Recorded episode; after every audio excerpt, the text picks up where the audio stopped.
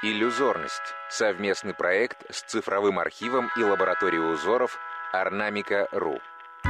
Рассказывает куратор культурных проектов Елизавета Березина. Орнамент 15063. Пряничная доска. Конец 19 века. Россия. Поле пряничной доски заполнено плоско-рельефным изображением многоярусного дворца в стиле шатровой архитектуры 17 века. На центральной башне изображен двуглавый орел. Фасад здания обильно и нарядно украшен. Створки ворот и окна декорированы мелкой решеткой. На центральной башне изображены часы. Доски с подобными изображениями называли терематами или хоромными. Исследовательница народного искусства Юлия Серафимовна Черняховская предположила, что прообразом для изображений на подобных досках послужило здание первой русской типографии – Московского печатного двора – построенная в 16-17 веках.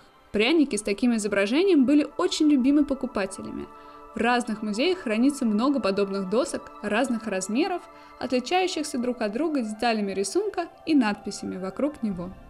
Творческая ассоциация от Родиона Китаева, художника и иллюстратора.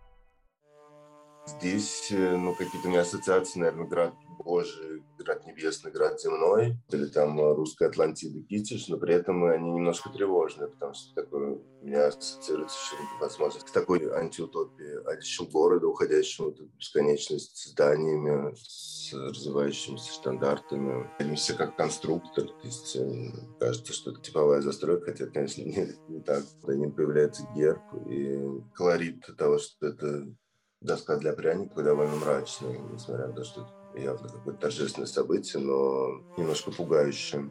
Изучить узор можно на сайте ornamica.ru слэш подкаст.